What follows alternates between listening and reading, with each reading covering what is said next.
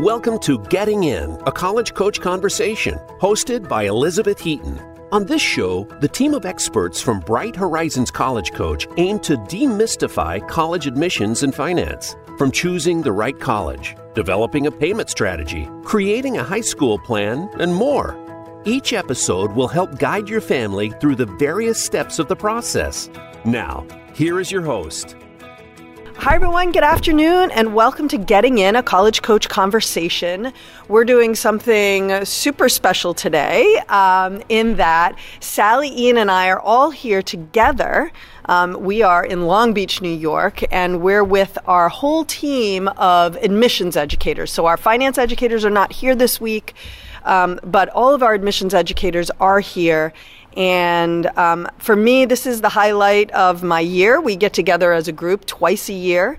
And um, really regularly during the week, I'm always talking to my colleagues behind the scenes. Um, and we get together as a team at least twice a month um, on Teams. Unfortunately, not in person because we're all over the country. Um, but uh, this is my, like I said, my favorite time of the year. I just love to meet with my colleagues and hang out with them and talk to them. And um, so, as I mentioned, Ian and Sally are here. And Sally, I guess, what's your favorite part of uh, this meeting that we're having this week? It's always hard to choose when I'm asked this kind of a question. And of course, I feel like being snarky and saying the Indian food last night. But actually, I mean, hearing Elise um, who's been a guest on our show, talk about recent trends is always fascinating for me, um, and I always really appreciate that. But also just hearing from our colleagues, which I know like everybody has a slightly different perspective. We all worked at great institutions, but they're all slightly different. You know, there are commonalities and differences, and so hearing those perspectives are always super valuable. And Ian, what about you? Yeah, it's uh, we have such an impressive team. And it's uh, it's really awesome to get a chance to see everybody at their best in these presentations. It's also we have a lot of new people here that I haven't had a chance to meet yet, and so the getting to see them on their feet, thinking really smartly, having great points and perspectives to offer, both in a professional context and also in a, a personal context. We have so many great conversations. So it's it's a really, really great opportunity for us to get together. It's exhausting. I'm quite tired. Uh, this is the last day, um, but it's it's wonderful. I wouldn't miss it. Yeah, I am uh, second to the tired. I would consider myself a uh, extroverted introvert, and so for me, there is a moment in these meetings where I just think I need to go somewhere that where people are not. Um, and un, un, uh, it was very unlike me. Last night I was in my hotel room at 8 p.m. and I um, normally, I would go down to the bar, and I didn't do that last night. And uh, I woke up this morning thinking it's probably a good call, but oh, what did I miss? Um, one of my favorite moments actually was uh, we were talking about test optional and some of the schools that are not test optional. There aren't that many of them, and we're going to talk a little bit more about that in a few. But um, and we were talking about Florida in particular, and I was sort of over in my corner being snarky, like, oh, it's not the school's decisions, it's coming from the top. And then someone else pointed to Aisha, who worked at the University of Florida, and said, Aisha, can you provide some perspective? And she said, yeah, it's really bright futures. So it's the scholarship. They can't make those decisions without that data point. So that was a incredible reminder to me that I have my biases and my opinions, and um, they aren't always entirely based in fact. I try to base them in fact, but um, that one wasn't. And so that was one of the things for me that stood out as a highlight because we have, like you said, this incredible group of people who know so much, and a lot of their insight and knowledge is different than mine, and how much that adds to my. Um, so, we have talked about so many things in our three days together, and I will tell our listeners that we have set ourselves up in the ballroom where we've been doing our meetings, and people are going to be probably moving in and out of the room. So, if you, I don't know that you're going to hear background noise, I don't think this microphone picks it up, but just in case, those are our team members, so we apologize if there's a little bit of extra noise. Um, one of the cool trends that we talked about yesterday was direct admissions. Um, and Sally, you brought that up as something you would love to talk a little more about. So let me hand this over to you and, and share with us this new development. So I just found it fascinating because I'd heard of it at UC Riverside. I mean, Ian probably like UC Riverside would sort of historically, if they didn't fill their class, they would reach out to other. Um, you know, like they'd reach out to people who had applied to other UC campuses and hadn't gotten in, which I thought was great. UC Riverside is a great school. I think it's strictly a geographic disadvantage or a perceived disadvantage in terms of why they don't get filled. Um, but it was fascinating to me, and I think it's a great development for um, students that colleges will actively be reaching out to them. Um, you know, if they start to complete the common application, if they have the basic data in there, um, you know, we learned that colleges will reach out to them and potentially like offer admissions. Um, you know, some examples were some great places like Montclair State in New Jersey, Virginia Commonwealth, even George Mason um, was on the list. So, um, you know, and, and I think they really see it in the Chicago area schools. They're doing it specifically to reach low income and first generation students. Apparently, the whole thing started in Idaho. I know I'm like just rambling off facts here, but I was like, wow, this is so great. So I don't know if anybody has anything to add to that. Yeah, I, I, think it's a really cool development. I mean, one of the things that a lot of students ask us uh, when we have conversations with them is, can I even get into a college, right? And that question is so hard for a high school student to answer. So these colleges are basically saying, we're going to answer that question for you with very limited information, and we're going to make it very easy mm-hmm. for you to apply and ultimately have the opportunity to attend here. What a what a great idea! You know, we, when we talk about admissions, I mean, it, it's always like it's impossible to get into places these days. What do students have to do? And one of the things we try to do on this show is talk about the wide range of options and strategies that schools have to recruit students to come into their space. So that was a great highlight. And, and you know, to your point, Beth, we this room is really big, uh, and we have quite a few experts here, all of whom we know personally. But we have such broad coverage now of so many different spaces, and instead of having to guess what's going on out there, we can talk to someone who worked for an institution who can say this is this is why we do things that way. So. Yeah, it's it's been eye opening, and as we continue to grow, we're filling in even those those few spots where we can't see the the whole picture. Mm-hmm. I think that's a really great point. Um, for our listeners who are thinking direct admissions, that sounds amazing. Um, what we did learn yesterday is that this is typically going to be po- possible through your school counselor. So if you're intrigued by this concept, definitely connect with your school counselor. As of right now, there are 14 schools on the Common App that are uh, that are doing this direct admission. My guess is that um, we're going to see a lot more um, schools, the schools that are participating, are finding that it's really successful for them. And to be clear, what the school will say to you is, you will be admitted. We just need you to fill out this form and send it in and then you'll be admitted. So it's not a, oh, you should apply. It's not marketing. It is, we want you. Send us this form. You, you are in. Mm-hmm. And that is news, right? That's something yeah. brand new. So, another thing that we talked about um, trend wise was test optional. Um, that is something we talk about in the show all the time. Uh, well, not all the time, but it comes up frequently. It's certainly something that families are asking us about all the time. And um, we we did some data. They looked at some data around, you know, who actually is test optional.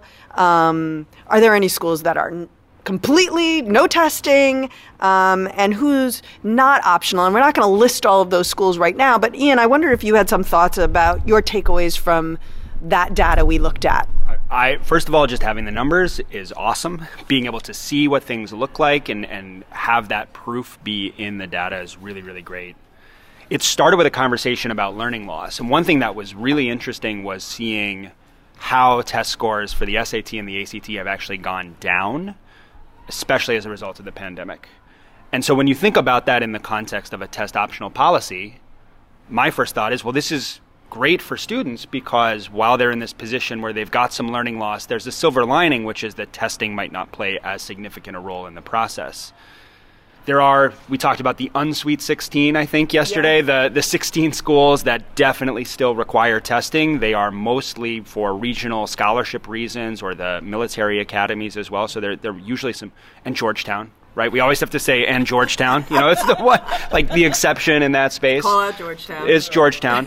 Um, but it, it's i think it's really cool to see how students can be empowered to think about testing as something that could potentially help their process and something that they don't necessarily need to have. Now, with that said, one of our colleagues, uh, Ryan Krebs, did a great job of unpacking some of the enrollment data for different institutions from the common data set, which we've talked about on the show in past episodes.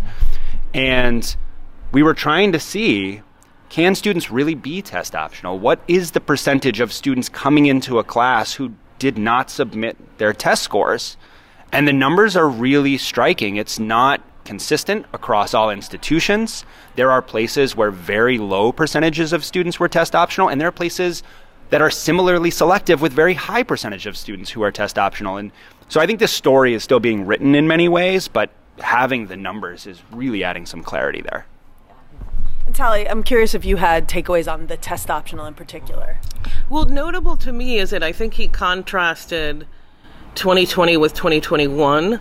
And so we're now into the 2023. And I think, I just think that like a lot of the colleges that weren't so used to it will be adapting at this point. Right. So I have a feeling that his data, like if we looked at it for 2022, because his was 2020, 2021. So 2022, 2023, I'd like to really keep monitoring that data. And I think we'll find that colleges are adjusting like the first year when you're thrown into something, you're like, oh, this isn't good, and we really need this data, and uh, and then you start realizing that you can make a, you can really develop a class this way. So this is this is my theory on it, um, because you know the schools that have been test optional for years don't seem to be having much problem, and we've got some incredible schools that are test free at this point, like Caltech. I mean, you don't get more selective than Caltech, really. I don't, you know. Yeah that's at the top echelon. So that was interesting to me. I'm really disappointed, Sally, that you didn't say Reed first uh, as as one of those amazing schools that's test yeah. free. But Reed College, yes, uh, Reed which is, College. have you heard of it, Sally? I have heard of it. Listeners who might be new, both Ian and Sally are Reedies, yeah. so they are you know, wanting to pump up Reed, and with good reason. I love Ian and Sally, and if that's who Reed turns out, then by God, I love Reed. Um, it was notable that 85 schools in the country are test free, meaning they do not consider scores at all. You can't send them, or if you do, they will be tossed and not part of the consideration. They won't even look at them, um, including the UCs. Um, three of the schools at Cornell, um, which is probably one of the most selective, in addition to Caltech, Reed, as you mentioned, Dickinson College, Pitzer. Those were a couple of the others that I wrote down. Um, and uh, sort of notable amongst the 16, the non sweet 16 that are not test optional is MIT. And so, you know, MIT and Caltech, we have sort of like up here is very similar um, tech schools on opposite coasts. One has one perspective on this, and the other has a completely different one, and that that is interesting. Um, I also thought it was uh, notable that both. Um, Duke and Princeton had two of the highest rates of students admitted submitting scores whereas uh, Johns Hopkins and Cornell had two of the lower rates of students submitting scores. So it is certainly not the case that every single highly selective school is approaching this in the same way. And I think that is really important for people to note. Um, there are schools where test optional, it's truly they're finding that they really don't need those scores, and other schools where maybe they're still leaning heavily. Or we don't know. We don't know what the makeup of the uh, applicant pool looks like, and it could simply be that the students not submitting scores also are they're weaker applicants, and the students submitting scores, their applications are incredibly strong right along with those scores. It's not like those things were always separate.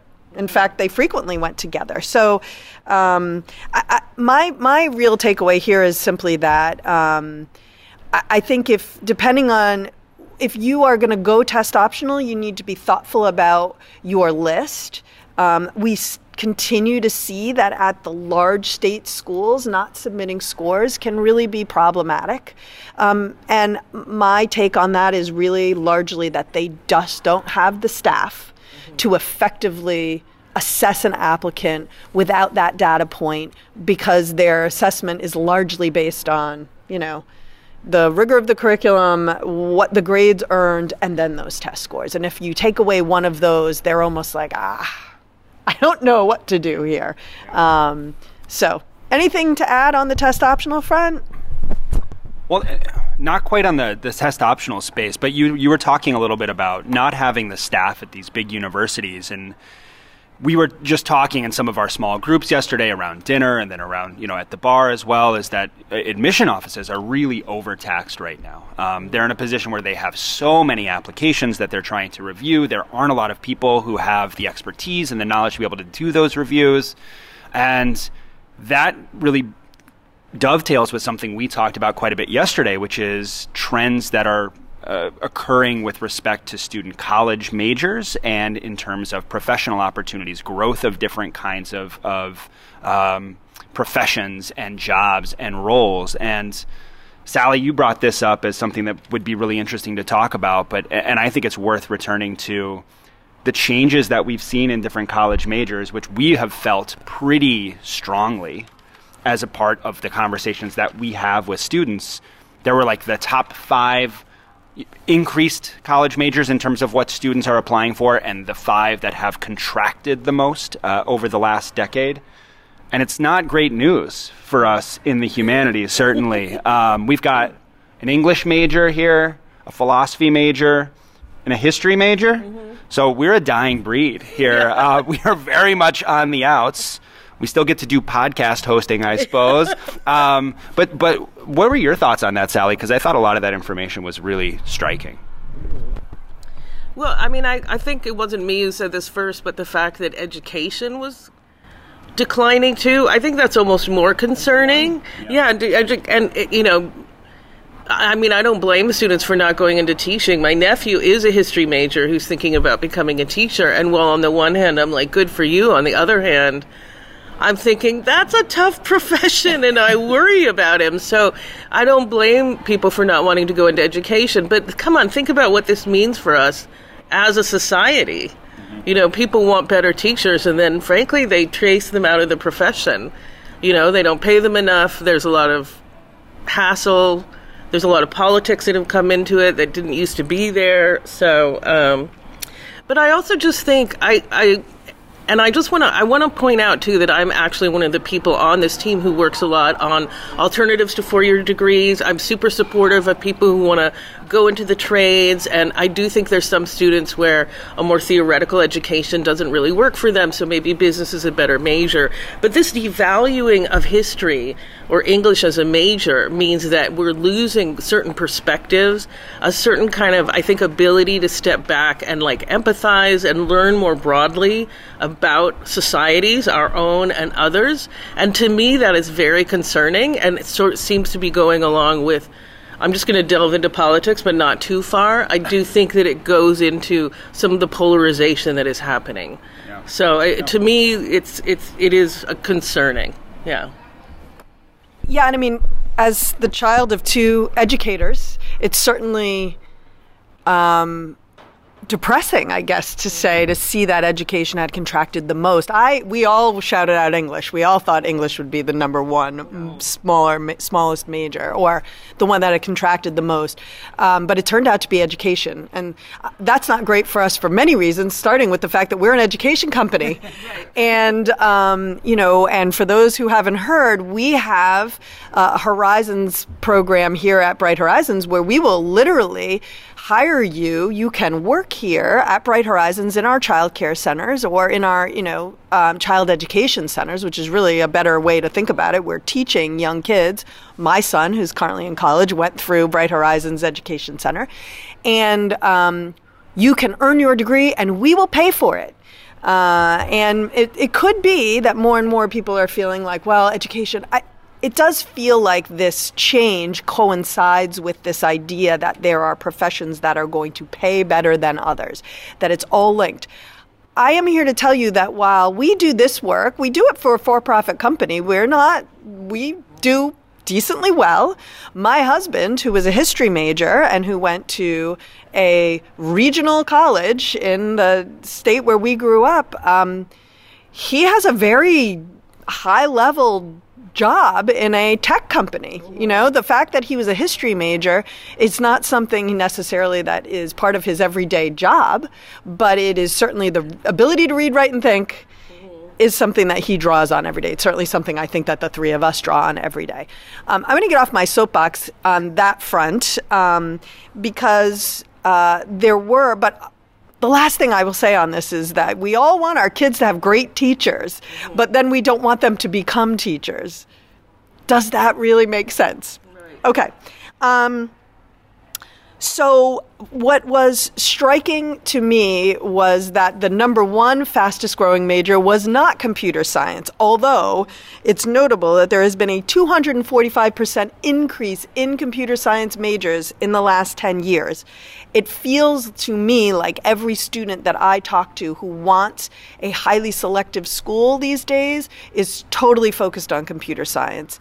Um, but what were some of the other, were there other surprises in the growing? I don't think any of us were surprised by any of these. Who wants to talk about that? Sally, you're up. Well, I was actually surprised by one of the majors, which was biology, because I think of biology as being I mean, maybe it's because of the association with pre med. People think that's the major you do for pre med, but biology is one of the broader liberal arts and sciences. It's like physics or math, which frankly are great places to start your career. Absolutely, teach you how to think, etc. But like, I, I, was like, why biology? And as much as biology is, yes, completely useful, but again, not really that different from history in terms of like you know, maybe you might end up getting a graduate degree or you'll just be able to pivot into business like you can do with history or English or philosophy. So that was that was the surprise for me. The rest of them health professions. Yeah, I thought computer science would be first and then health professions. Engineering and business, none of those were a surprise. those were not surprising.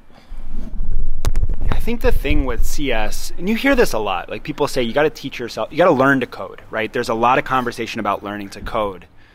And I think one thing about CS that not every student I talk to understands is it it really is more of a math discipline in many ways. There is a, a mode of inquiry in terms of how you're solving problems, how you're addressing those problems. Now, I wish I could talk more to students to say, look, learning how to code, learning how to write code, how to be involved in technology is not something you necessarily need to major in. And sometimes majoring in something else is going to give you the things to care about, right? It's going to give you the perspective, the insights. Just knowing how to code isn't helpful, it's a tool. Mm-hmm. You got to use it to build something. Mm-hmm. You got to know what people want you to build, what's going to help the world, right? And so I think it's it's a misconception that people have that if I want to go into technology, I have to be a computer science major. But in fact, I think there are a lot of great counterexamples of people who end up in technology through indirect paths, whether that's philosophy or history or biology, and then they get into that space. So it, I, am very interested to see whether there's a snapback in some way. My, the optimist in me kind of hopes that we recognize the need for education. Somebody's got to teach the computer science majors, by the way. Mm-hmm. Um, and that there is an understanding that it's not just about knowing how to write code, it's also about having these perspectives on the world. Ian, if only you had a soapbox on which you could tell students about this. Be one over here. This is no. I, well, I, am teasing about the soapbox, but you were like, I wish I could talk to students about this. I'm like, well, here you have a platform for it. Um, I, I think too, you know, we the fact is we live in a capital capitalist society, and and how you feel about that, I like it. Um, I think it's probably one of the things that makes America what it is, for better or worse.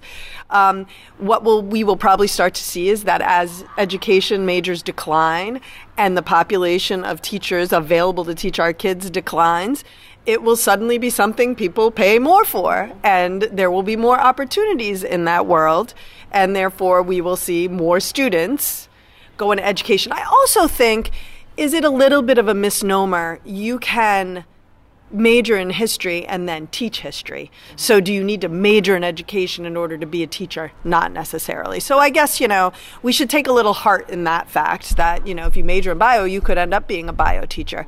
Um, maybe that's not what you envision, but maybe that's what ends up happening. And just for clarity's sake, um, we thought computer science would be first, health professions was first. And that's a really broad category. So I think that uh, my sense is that encompasses doctors, nurses, you know, physical therapists, um, physician's assistants, nurse practitioners, everything. And actually, we did look at the professions with the greatest need in the next 10 years, and nurse practitioners was at the very top of that list, which is an interesting thing. Not doctors, but nurse practitioners. Um, and number two, which was totally out of left field, in my opinion, was wind turbine service tech. All right. And you don't need a college education for that. And there was another one that was um, number nine on the list, and that was solar photovoltaic installers. And I think that's like sol- solar panels, mm-hmm. right?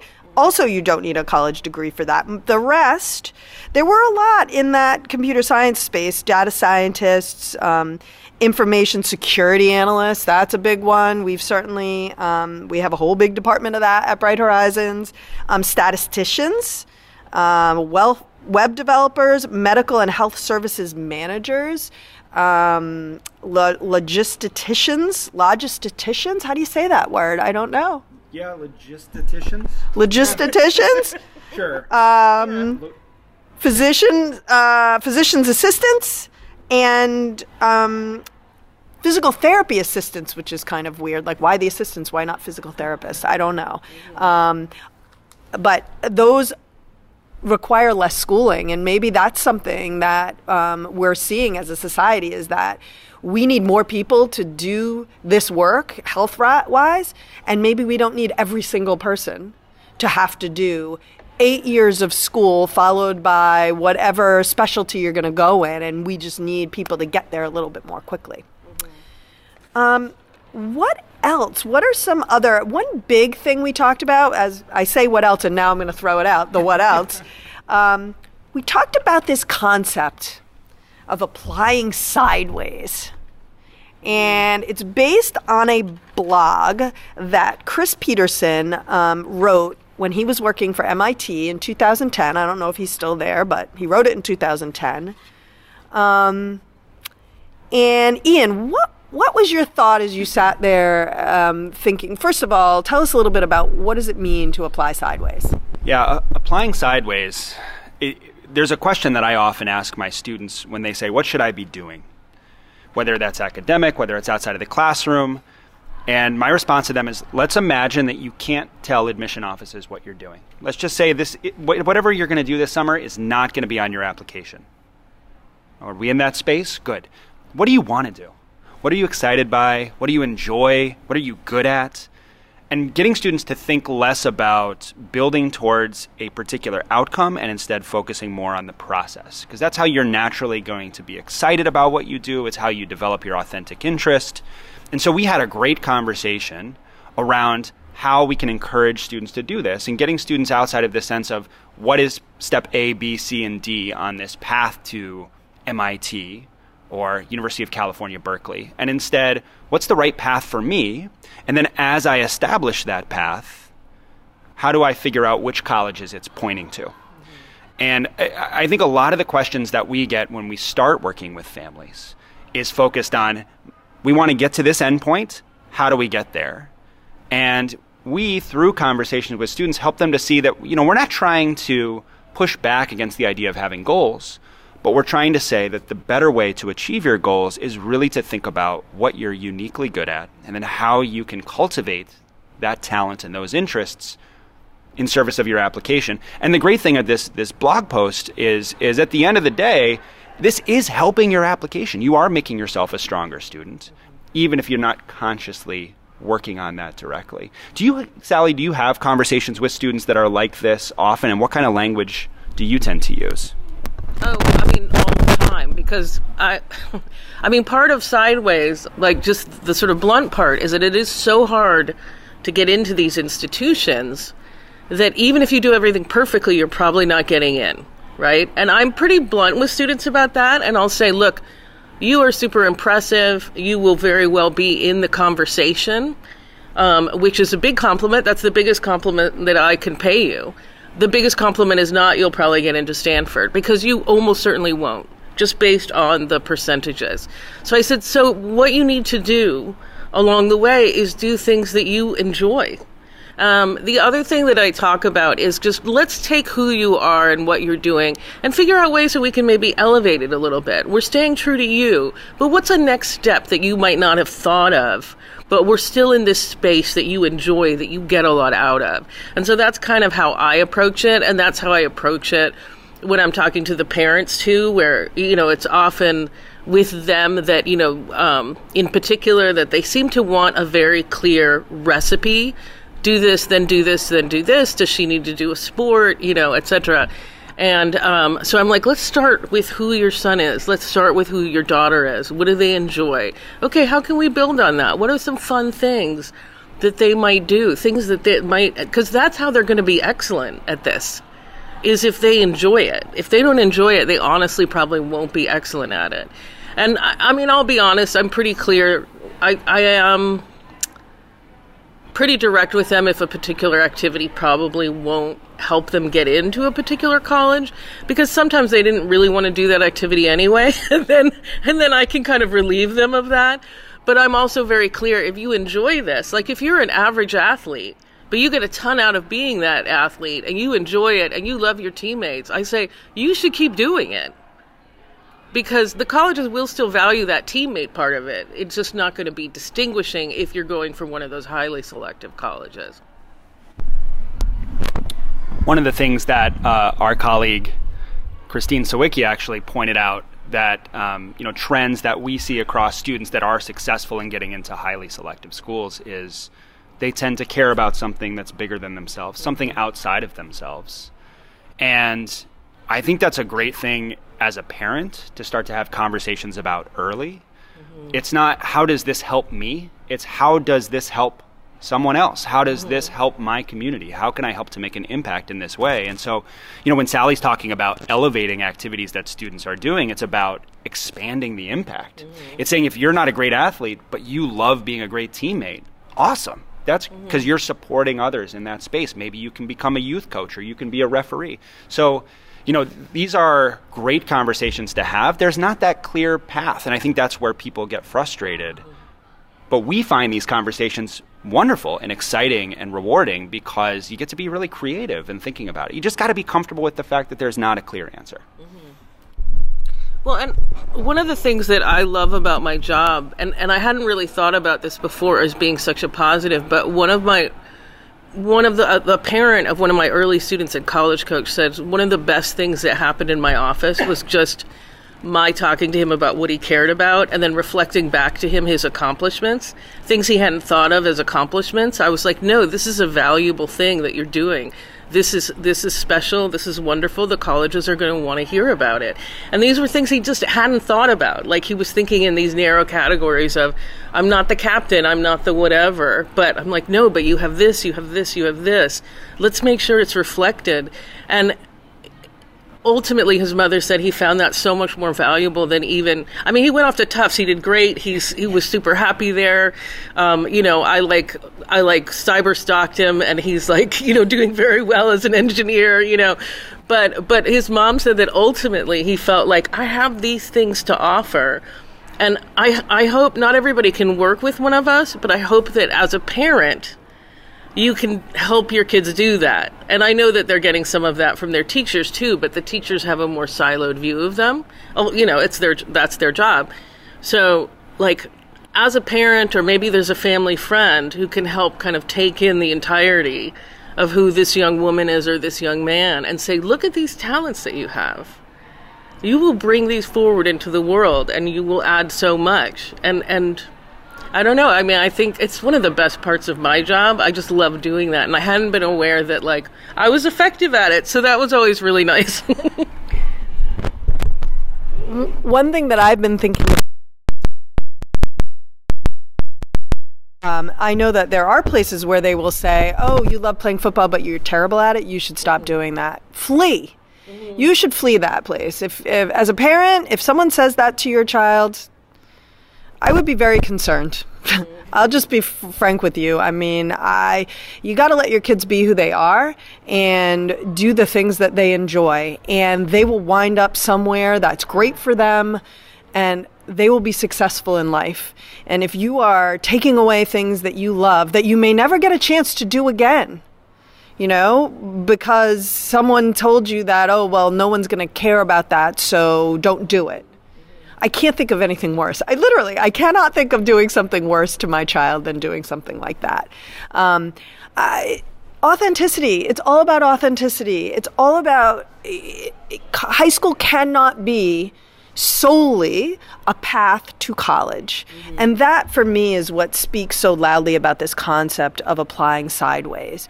If I had a dollar for the number of times I've said to a kid, do what you love and the rest will follow. And like you, like what what can we add? What more can you do in this area that you love? Mm-hmm. Not only is it more impressive from a college point of view, from an admissions point of view, but you're gonna want to do it. Mm-hmm you know. And now I'm sure there are parents out there saying, well, my kid doesn't really want to do anything. Well, that's a whole other yeah. conversation for another day. I hear you. I know there are other options there. But um, I just think that uh, that that is the answer. If you want to know, how can my kid be super competitive at you know the highest levels start with what are they good at and what do they enjoy? And if you start there the likelihood of success increases.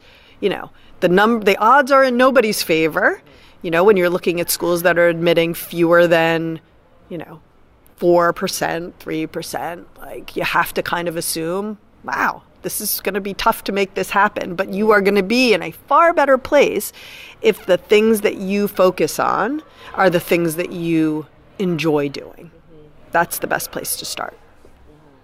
Anything, Ian? You look like oh, Sally. Well, I just think we need to remember the emotional side of this too. If you've done everything just to get into college, a particular college, and then you don't get in, your entire high school career feels like a loss. And and I've I've worked with students who are in that position because the, everything they did was to get into college. This was not my advice. But this, I just want to be clear, but this is what they did. Whereas the students who did things that they enjoyed, sure, they were disappointed if they didn't get into college XYZ. But were they depressed? Were they did they take it as a major blow to who they were? No, because they were rooted in their love of theater or you know, the fact that they were a passionate advocate for voting rights and they knew that these things had value because it had value to them there's also an element of just of of practice, right? Where when you get at some point you have to start asking questions about what you enjoy. There's not always this sense of I'm on this path, I'm doing this particular thing. Mm-hmm. I think a lot of students when they get to college are lost because now that clarity of what am I working for is taken away from them. And one of the things, you know, I didn't have a great college application experience in terms of the outcomes or the process. I was very excited by it, but it did not go well for me. Uh, but I had very much cultivated things in high school that I was enjoying. And so when I got to college, I was able to identify the things I liked and pursue the things that I liked. I had that sense of empowerment in that space. And I think that is a practice. That's something that you have to work toward and if students don't do that in high school, how are they going to turn it on when they get to college to be able to say yes to an opportunity, to try something that they enjoy, to join a club or activity that doesn't seem to be connected to any particular outcome? It's tough. Mm-hmm. And and so we need to use high school to to practice life in many ways. It's not just high school. Mm-hmm. Well, and the one thing that is screaming in my head as you guys are talking is mental health. Mm-hmm. Are we all paying attention to the mental health issues right now on college campuses? Are we paying attention to mental health issues on kids in high school? This is not just social media, people. This is also this like intense focus on where are they going to get into college and we have to do all the right things and what are those right things and they're nothing that you like, so let's do this instead. You know, I I um the the biggest thing I probably have gotten out of this job as a parent is the ability to step back and say, oh, wait a second, there's a lot of amazing colleges out there where my son could go and be happy. By the way, not a perspective I had when I joined here 16 years ago, almost 17 years ago. And, um, and that has been invaluable for my child, who is not me who never approached school the way that I did, who didn't approach doing things outside the classroom the way that I did. And I could see that that would have been a real, that could have been a real problem for us. Um, and instead, I had this great job as a way to kind of help me see, like, oh, there are bigger things and there are more important things. Um, we are getting close to the time when our team is going to join us in here, and we may, I'm going to see if we can't get them saying hello to everybody um, in some way. But um, final thoughts from both of you as we wrap up our, we're on our last day of meetings. We actually have a whole full day ahead of us. We were thinking about recording this yesterday at five, and the three of us were like, "No, can't do it." As we all heard, I was I was in my hotel room at eight, which you all don't know me in that way, but that is not a normal thing for me. Um, so we're here. We have a full day ahead of us. Final thoughts, Ian. We'll start with you. Wow. Okay. Um, First of all, I just want to say I'm very excited about today's programming. We're going to be talking about transfer admissions, and we've got a couple of our, our newer team members from University of California, University of Florida.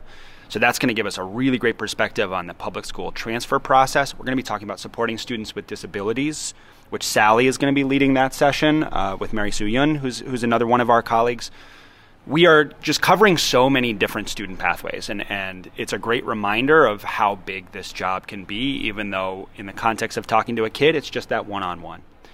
Um, i wanted uh, yesterday i was standing at the bar. Beth wasn't there. Beth's usually there. It's fine. That's okay. You don't always have to be at the bar.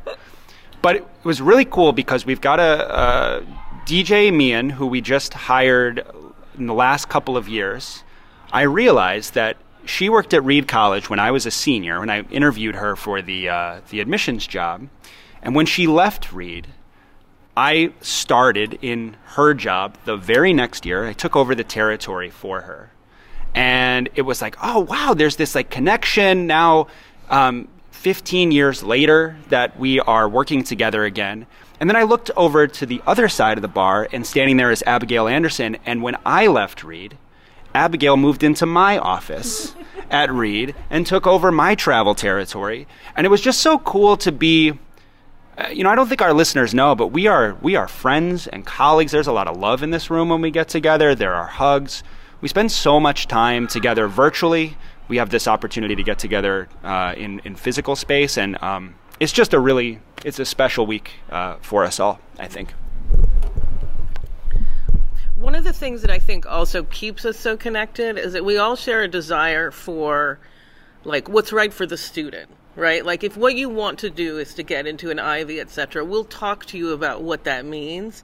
But ultimately, that's not our personal goal. Our personal goal is to help you find that match, to help you find the right place where you will thrive. And the consistency of that has been great. I mean, when I have parents who come to me who say, I want you to like package my son, and I and I've I've had that package my son to get into one of the top twenty schools.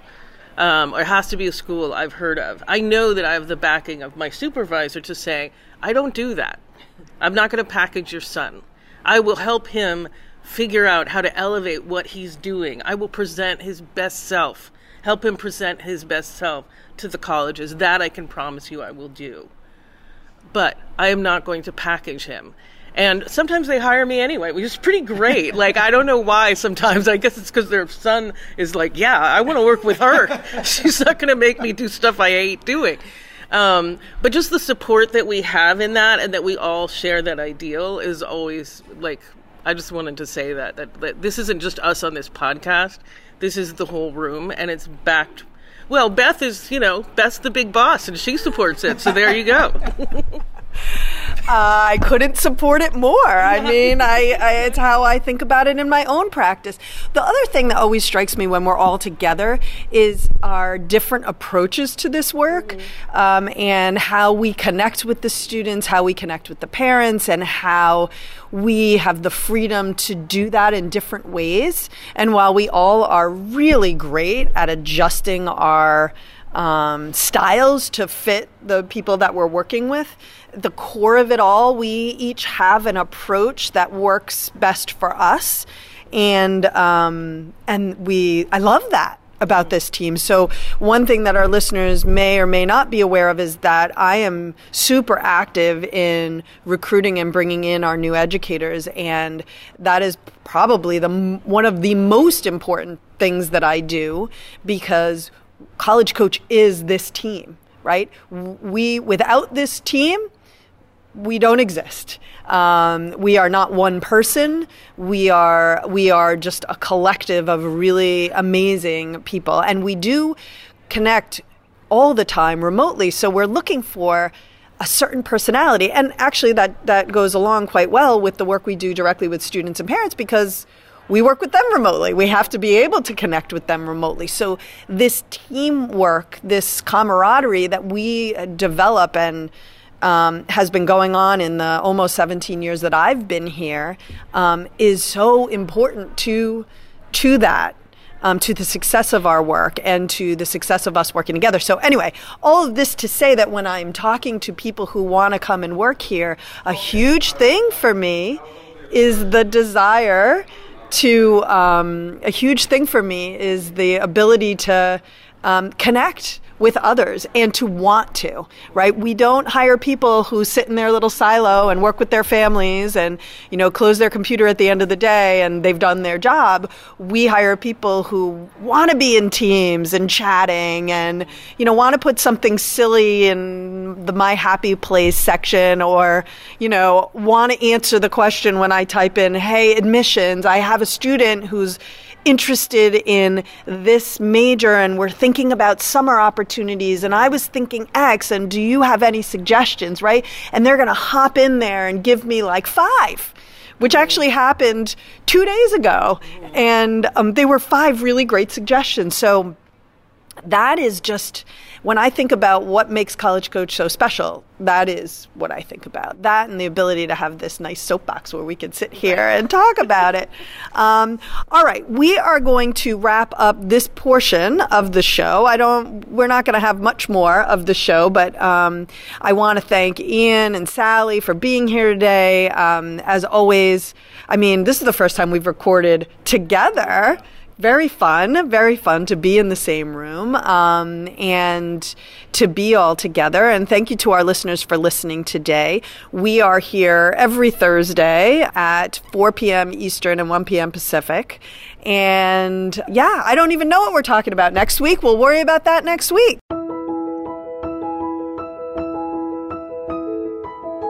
Thank you for tuning in to Getting In, a college coach conversation, hosted by Elizabeth Heaton and the team of experts at Bright Horizons College Coach. Join us again next Thursday at 1 p.m. Pacific Time, 4 p.m. Eastern Time on the Voice America Variety Channel. Have a good week.